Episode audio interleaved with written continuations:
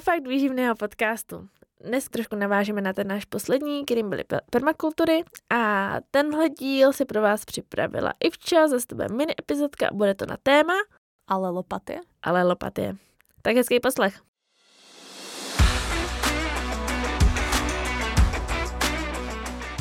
Hej, a mohla by si mi říct ještě, jakože kdo se o tom začal zajímat, nebo jak to bylo vlastně v podstatě definovaný? Prvýkrát Hans Muliš prišiel na to, že by mohol nejaký taký pojem zaviesť. Považuje sa za otca alopatie. Doteraz je veľmi citovaným, pretože on to vlastne začal publikovať behom jeho kariéry, on potom ešte ako dosť dlho pôsobil, takže ho ľudia citujú v tých naj lepších článkoch a tých najlepších reviewčkách, čo som našla, tak stále je to prostě Moliš et al, hej. Jo, to je mazet, když si vezmeš, že jako citovaná literatura je pět let a už to je starý, tak Aha. prostě tady skoro sto.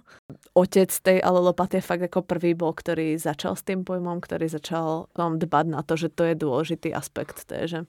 Co je to tá alelopatia? Čo je alelopatia? Ty by si vedela? Keď si ma teda skúšala minule, tak poď. Alelopatia je uh, nějaký parazitický nebo poloparazitický vztah mezi dvouma rostlinama na jednom záhonu. Dejme tomu, že třeba uh, když okurky a rajčata nasadíš vedle sebe, tak si jim nebude dařit. Protože prostě spolu nefungují chemicky. Kinda? Máš v princípe pravdu. Dôležité je tam to slovo chemická, pretože tá alelopatia, ne, nejaké vzájomné pôsobenie rastlín alebo mikroorganizmov alebo rôznych iných zložiek toho ekosystému pomocou chemických zlúčenín. A tie chemické zlúčeniny sa volajú aj alelochemikálie, hm, to je iba proste terminus technicus, ale v princípe sú to nejaké sekundárne metabolity, ktoré môžu robiť veci. Záleží potom na tom, či sú pre teba tie efekty pozitívne alebo negatívne. Dobře, takže pod alelopatí si můžu představit i pozitivní věci. Uh-huh. Trebárs.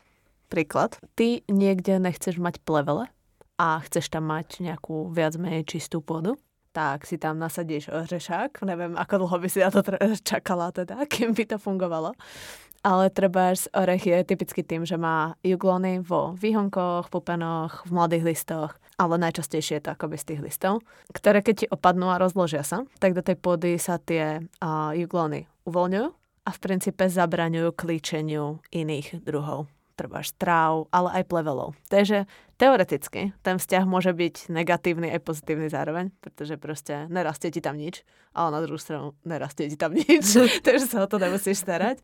Takže proto je vždycky pod ořechama takový prázdný kruh. Jo, a preto by sa mali väčšinou zbierať tie, tie listy. To, akože babičky to všetky poznajú, mám pocit, že prostě z orecha tu musíš pozbierať a hodit někam na kompost. Jo, no, jakože nikdy jinde se tak jako nehrabou, když si tak jako Aha. vzpomínám, ale nikdo nikdy neřekl jako proč. Jo, tak je to kvůli juglonom.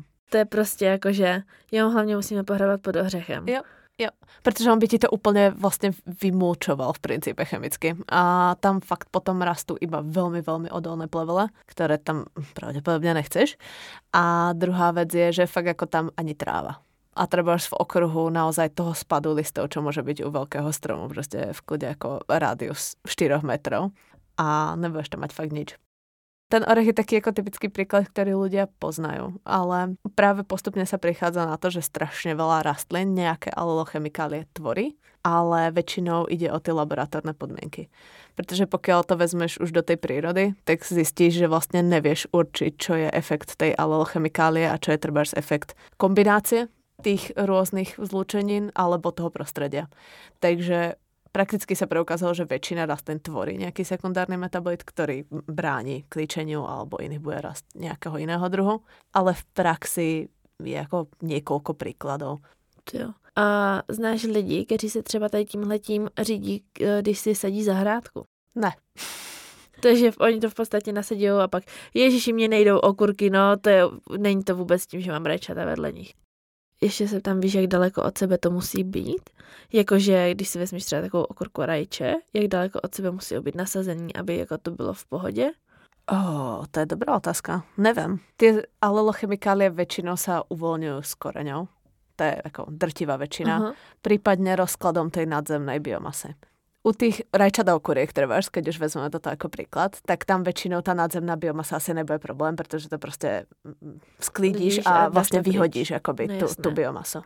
Ale čo sa týka tých koreňových exudátov, tak tam asi nebude až taký veľký rádius. Ako ja si myslím, že treba, keď to máš meter od toho, tak už to až taký efekt nebude mať. Alebo minimálne to bude mať menší efekt. Ale to je, ako, to je moja úvaha, hej.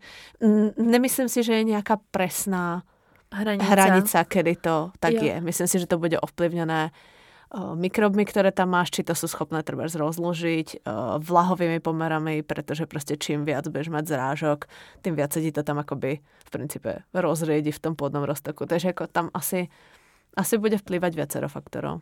Jo, ale jako bylo, je, je třeba vidět, když si to tak jako vezmeš zpětně, tak, eh, že rajčata, které byly výš od okurku, tak byly jako hezký velký rostliny a pak ty, které byly takhle podél v té řadě, protože prostě ti zbylo pár jako rostlinek, tak to pichneš zrovna, kde je místo, tak byly takový malý mrcky, že. Mm-hmm. A úplne akože fun fact, čo som dohľadávala pri tom orechu, tak tam bolo, že práve tie juglóny, ktoré sú v orechu, tak môžu inhibovať okurky ale trebárs na cukrový melón to žiadny efekt nemá a ešte ho to podporuje v raste. Pritom to je úplne rovnaký rod, iba iný druh. Uh-huh. A správa sa to totálne odlišne. Takže vlastne strašne záleží, preto aj v tých prírodných podmienkach sa to ťažko preukazuje, pretože ono jednak aj tá jednotlivá rastlina trošičku sa líši, hej, samozrejme väčšinou už keď riešime nejakú zeleninu ovoce, tak tam tie kultivary sú hodne ako podobné, ale môže tam byť fakt rozdiel iba v varietách alebo fakt v druhoch Pritom ten rod sa môže úplne mať ako opačný efekt. No. To je mazec.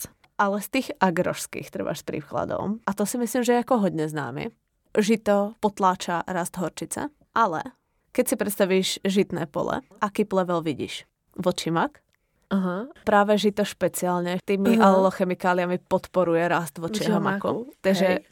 je hodne veľký problém sa ho zbaviť a práve pokiaľ treba, jak sme sa bavili o tej permakultúry, keď využívaš tie rôzne akoby princípy, tak jeden z nich je, aké rastliny idú dokopy. A treba, keď si vezmeš, tak musíš mať oveľa väčšiu spotrebu pesticídov, pokiaľ potrebuješ sa zbaviť plevov, ktorý vlastne podporuješ Podporuje. tou plodinou. Yeah. Ako keby si tam mala treba niečo iné. Dobre, mag je zrovna ako fakt plevel. A podporujou, podporujou hlavně ty jakože vlčí maky, nebo když ti tam, když tam budeš mít i ty uh, technické maky, rok na to zasadíš to žito a prostě ti tam vyleze něco, že většinou. A podporej, podpoří to i tady tyhle ty? Mm-hmm, malo by. To som, ako čo som našla, tak malo by. Že treba, ako je to dobrá vlastne následná plodina ako mak požite, ako z tohto pohľadu. Aha, uh-huh, to je super. Takže zemědělci, víte, máte, po čem máte sedět mak. Jo, jo, jo. Ale ako tam tých príkladov je strašne moc. Čo by ťa napadlo, akože keď teda vieš zhruba, že to je nejaký sekundárny metabolit, tá LL chemikália, tak čo by ťa ako napadlo, že by to mohlo byť? Tož nejaký mikrobiální věci. Mhm, taky. To môže vlastne vplývať aj na mikroorganizmy? Po případě nějaký alkaloidy nebo něco takového? Presne tak, presne tak. A treba spoznáš kapsaicín v čili papričkách? Vlastne taký je to sekundárny metabolit. metabolit. Našla som odborný článok, kde riešili, že pokiaľ nasadíte, a teraz toto sa bavíme o malých plochách, hej, vojtešku alebo šalát, okolí čili papričiek, čím viac majú kapsaicínu, čím sú palivejšie, tak tým horšie to je ten efekt že môžu zredukovať klíčenie semien a rast až o 50%. Akože to, keď wow. si vezmeš, to je prostě to je jako, strašně moc. Jakože mám malinký políčko tady čtyři rostlinek, čili papriček těch nejpálivějších a vedle toho mám já jsem si jako zasela, uh, obnovila tu mm, Vojtěžkovou luku a teďka si vezme, že ti půlka nevzejde jenom kvůli tomu, že tam máš čtyři Takže prostě čili papričky. Čili papričky nezahorávat. What? Rozhodně ne. Rozhodně ne nechat prostě zvyšky jako na poli. A to jsou prostě také jako drobnosti, čo by ma trváš jako nenapadly úplně ale hodně to funguje. Vlastně ty alole chemikálie vznikly na to, že prostě ta rastlina si potrebovala nějakým způsobem zvýšiť konkurencieschopnosť v tom poraste alebo v tom ekosystéme. Častokrát je to viditeľné, že treba až kostrava rákosovita, moja obľúbená. Ja som našla veľmi vágnu formuláciu a to bolo akože ako zo Springru, hej, ako fakt z dobrého článku, ale nebolo tam napísané, čo konkrétne, ale bolo, že kostrava rákosovita uh, inhibuje rast ako polných plodín. Neviem, ako moc sú polné plodiny, ako čo, čo tým autor presne myslel ale keď si vezmeš už len to, že kostrova rákosovitá je bežná, pokiaľ treba máš doma záhradu, hej, a chceš si spraviť políčko, tak tie rezidua tam proste budeš mať a stále tam môžeš mať ten efekt pretrvávajúci proste rok, dva potom, čo tam tá kostrava už není. A ono kopo vlastne tých alochemikálií sa uvoľňuje a potom ovplyvňuje proste aj tú, ten pôdny mikrobióm, treba z ubodliaku princípe dokáže ovplyvniť uh, dusíkový režim tej pôdy tak veľmi, že až zabraňuje rizobiam, aby fixovali vzdušný dusík. Cože? Takže treba, keď máš veľmi zaplevelené cardus nutans, hej, špeciálne bodlágnici, tak pokiaľ je ho tam fakt moc veľa, tak okolo neho tie teloviny proste pôjdu, pretože nejsú schopní vyžiť z tej zásoby dusíku, ktorá tam je, pretože leguminózy sa už potom neskôr, proste pokiaľ ich fakt nehnojíte od začiatku, tak sa spoliehajú na to, že sú schopné proste symbiotizovať. A on keď tú symbiózu naruší, tak vlastne oni sú úplne z toho akože, čo po mne chceš, hej? čo ja s tým? A fakt je takto schopný úplne akoby vybieliť tie teloviny v okolí toho bodliaku, potom tam prerastú väčšinou trávy alebo podobne. Tak víš co, třeba to, třeba se jim ten bodlák objevoval na pastvině, po případě na nějaký, nevím, luce, kde to potřebují jako sekat na krmivo, že a teďka zjistili, že po přísevku eh, tady je telovin, tam ty teloviny prostě nejsou. Jo. Jako chápem, že pokud máte tak veľa bodlákov prostě na pastvině, tak asi máte trošku jiné problémy. Ano, ale. Jako je zaujímavý aj ten fakt, že prostě ten bodliak si urobí městečko v principe. Když se třeba podíváš jako na pastvinu, tak přesně víš, kde bylo krmoviště. No jasně. A takový věci, protože prostě bodlák. A je to o tom, o tom, že prostě o ty porosty se musíte starat i tak, jakože Prostě musíte uh, sekat nedopasky, prostě odklízet nadměrný exkrementy, protože vám tam potom rostou nežádoucí kytky, plevely a ty vám potom vytlačují právě ty dobré věci, které jako potřebujete. No. A čím méně tam máte těch dobrých věcí, tím viac sa vám môžu mložiť tie plevele a už ste v začarovanom kruhu Hej, hej, hej. Jo, my, čo sme robili jedno školenie do Zambie, tak sme práve riešili uh, nejaké biopesticídy, sme to nazývali, ale v princípe akoby využívanie nejakých, treba z tej křemeliny, o ktorej sme hovorili práve v minulej mhm. epizóde, alebo rôznych iných rastlín, ktoré sú schopné od, odpudzovať škodcov. A riešili sme tam napríklad, že uh, u nich je vlastne aksamitník trvalka. Vieš, jak vyzerá? Aha, Také to oranžovo-žlté. Hej. Ale aksamitník práve vylučuje ako sekundárne metabolity, ktoré proste odpudzujú rôznych, rôzne savé škodce a rôzne larvy a motýlov. A práve sme riešili, že ono sa dá pracovať treba s tým, že viete, že ten aksamitník takto funguje, tak si ním proste olemujete tú záhradku, pokiaľ máte problém treba s tými savými škodcami. Kopa z tých vecí, ktoré treba človek si ani nejakým spôsobom nespojí, tak fakt tie alulochemikálie sú to, že existujú nejaké alulochemikálie, prišli až v 1937. Takže dovtedy to boli babské rady. Normálne akože prešlo to strašným boomom. Založila sa International Allelopathy Society. Hej. Majú aj kongres, prosím pekne. No way. Fakt ako snažia sa teraz hodne propagovať to, ako sa to dá využívať a práve ono to má presah do tých biopesticídov že okrem toho, že sa dajú robiť rôzne extrakty a podobne, môžeš využiť ten potenciál tých rastlín nielen k tomu, aby ti vadili niekde na pastve v nejakom druhovom bohatnom poraste, ale práve aj v nejakých čistoseboch, trebáš na okrajoch o nejakých menších políčok a podobne.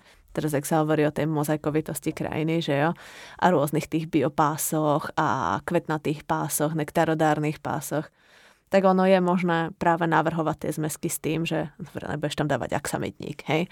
Ale môžeš tam dávať nejaké trebárs aromatické byliny, ktoré môžu fungovať ako odpudzovač práve pre škodcov, pre rôzne larvy motýlov, ktoré úplne ako tam nechceš chovať. Zasadiť si fialky mezi saláty a kvieták, aby sme tam neměli bieláska. Áno, ale jo, akože v princípe to tak funguje. My sme to riešili vtedy, v tej Zambii oni ho volajú Fall Army Worm, pretože vyzerá, keby bol maskáčový. Uh-huh. A u nich je to absolútne ako kalamitná záležitosť. Tam vidíš proste, že húfy motýlov proste vzlietať, pretože im sa tam hlavne na kukurice sa im strašne množia. A my sme práve riešili tie aromatické byliny, že si olemujú tie svoje domáce záhrady aby akoby podporili tú prirodzenú nejakú obrany schopnosť toho porastu, toho malého perma ekosystému, ktorý tam majú. Pretože proste tam tie chemikálie úplne nechceš toľko využívať. A druhá vec je, Európska únia, to ste asi počuli, že sa snaží znížiť o 50% spotrebu pesticídov v celej Európskej únii. Česká republika je skvelá. Je jedna z tých krajín, ktoré ich používajú najmenej v celej Európskej únii. Ale napriek tomu proste ten štandard sa stále sprísňuje. Na fakt tie pesticídy, ktoré proste sú chemické, to nehovorím, že nie sú vhodné. Oni majú svoje použitie, ale je treba ich používať trošku s rozumom. My si myslím, že teraz na tom budeme hodne inovovať, pretože proste nebudeme mať na výber. Takže sa budú musieť na, nájsť nejaké náhražky, ktoré budú slúžiť práve trebárs buď na báze nejakých výluhov, extraktov, alebo nejakých proste Očkování mikrobiálnych inokulantov. Presne tak. Ten tlak na to, aby jsme hospodařili šetrněji a ekologičtěji, je větší a větší. A samozřejmě ne všechny výmysly pánu za stolem jsou super, ale nějakým způsobem se tomu musíme přizpůsobovat, tak je fajn hledat ty metody, které prostě jsou uh, vhodné a které jsou inovativní a zajímavé trebárs United Nations, čo sú e, vlastne Organizácia spojených národov, tak má svoju akoby divíziu pre ochranu prostredia, životného mm. prostredia a tá práve s tým začína pracovať. Začala tam už písať nejaké guideliny veľmi ako obecné, čo tie alochemikálie sú a ako by sa dali regulovať práve pre použitie ako v biopesticídoch. Zaujímavé. Já se tě ještě zeptám, co je to ta autotoxicita? Patří to taky do alalopatie? Jo, v princípe je to to, že sa tá plodina reguluje nejakým spôsobom sama, práve vylučovaním nejakých alochemikálií. Dočítala som sa, že to robí Herach, robí to Vojteška, všeobecne to robia hodne leguminózy. Proste je jedno, že či urobíš veľmi vysoký výsevok, okrem uh-huh. toho, že mhm. to teda není ekonomické, pretože musíš nakúpiť viac osiva. Uh-huh. Tak v princípe oni sa ti vždy zredukujú tak, aby tá rastlina mala dostatok zdrojov na svoj vývoj. Takže jednoducho ona, ten druh, ktorý tie alochemikálie vylučuje, tak si povie, že jo, proste teraz mám zabezpečené to svoje miestečko proste na slnku a začne tie alochemikálie vylučovať. A pokiaľ je tam tých rastlín hodne, tak sa tam dostatočne urobí veľká koncentrácia na to, aby to proste zregulovalo tie neskôr klíčiace v princípe jedince a takto sa ti vytvorí akoby ten ten ideálny porast alebo táto ideálne Aha. zapojenie, to maximálne zapojenie. Tak. Jo, takže v podstatě já si jako chytře vyseju dvojnásobek, protože chci mít hodně vojtěžky no. a stejně to jako takhle chytrý ne. nebude, protože jenom přijdu o prachy. Presne tak. A budu mít ekonomickou Presne ztrátu. Tak. A to třeba aj s tou kostřavou rakosovitou. Som sa to dočítala, že to tak Aha. funguje. Já se ještě uh, trošku vrátím, no to ne, že bych se vrátila, ale je to taková ta naše téma. Tak uh, jak uh, se dají prolnout mykotoxíny právě tady do tohoto, do té alopatie? Mňa vôbec nenapadlo, že proste vlastne sekundárne metabolity aj trváš z pôdnych hub. Fuzárium je pôdna huba. Hej, bežne sa vyskytuje v pôde, akurát pokiaľ rastlina je oslabená, prípadne proste sú vhodné podmienky, tak môže byť ako parazit. Preto je to sekundárny parazit. Ale keď si tak vlastne akože na tým človek zamyslí, tak to fuzárium vlastne tiež vylučuje tie mykotoxiny na to, aby si zlepšilo tú konkurenčnú schopnosť. Pretože ono vlastne potláča určité iné druhy. Práve si môže akoby zabezpečiť to, aby ono sa mohlo lepšie množiť, aby nejakým spôsobom vyradilo tie konkurenčné druhy tam nejde o to, že by proste fuzárium v rastline chcel otvoriť mykotoxiny, pretože preto, hej, a chce škodiť vlastne tým zvieratám už do, vopred. Ale kvôli tomu, že ono chce byť to najsilnejšie, čo tam má proste ten klídeček a má tam tých dostatok zdrojov, aby tam bolo ideálne jediné. To, že v praxi samozrejme je tam tých húb ďaleko viac a úplne to tak nefunguje, je iba výsledok toho, že je tam niekoľko konkurenčne silných proste druhov, okrem fuzária, proste aspergily a podobné. Ale primárne ako by mykotoxiny vznikli na to, aby boli schopné zvýšiť svoju konkurencieschopnosť v nejakom tom substráte. Jej. Jej. Mě by třeba zajímalo, jo, když si to vezmeš takhle, jakože z toho uh, hlediska, jak se na to koukáme my, mě by třeba zajímalo, víš, jakože co použít proti tomu, aby se nám tam jakože tvořily tady ty mykotoxiny, který prostě Víš, jakože dá se to udělat nějakýma endofitama nebo nějakýma takovýma věcma. Víš, jakože zase ti to dává takový nový pohled na to zkoumání, jakože... Jo, tých co? mechanizmov je hodně, ale ako čo som sa dočítala, tak v praxi sa to prostě až tak nerieši zatiaľ. Vlastne, jak sme tu mali pana Pirochtu, tak hovoril o tých vyvazovačoch mykotoxinov vlastne z krmiva. Ale zatiaľ sa to prakticky rieši skôr až po, až prostě v tom krmive alebo až v tom finálnom produkte. Jo, že nikdo neřeší prostě ten... Presne, pretože ono tam je hrozne veľa vplyvov. Už len to ako chuďatko, to fuzárium, hej, tá, tá nejaký malinký organizmus proste musí vydržať tam uh, smaženie UV žiarenia, vykyvy teplot, vykyvy vlhkosti, konkurencia, hej, rôznych iných húb, prípadne uh, stresové nejaké alochemikálie práve tej rastliny. Ľudia sa nechcú úplne asi až tak ako nechcú vložiť toľko prostriedkov do niečoho, čo má veľmi neistý účinok. Jo, je, není to jistý, že když budou mít takový a takový počasí, tak to prostě tak bude. Presne. Jo, ale tak to už je zase na nějaký další jiný povídání. A takhle krásně jsme se od alelopatie dostali až k našim oblíbeným mykotoxinům. Ako vždy, každá konverzace končí Přesně. Takže moc děkujeme, že posloucháte a mějte se krásně u další epizody. Bye. Čau.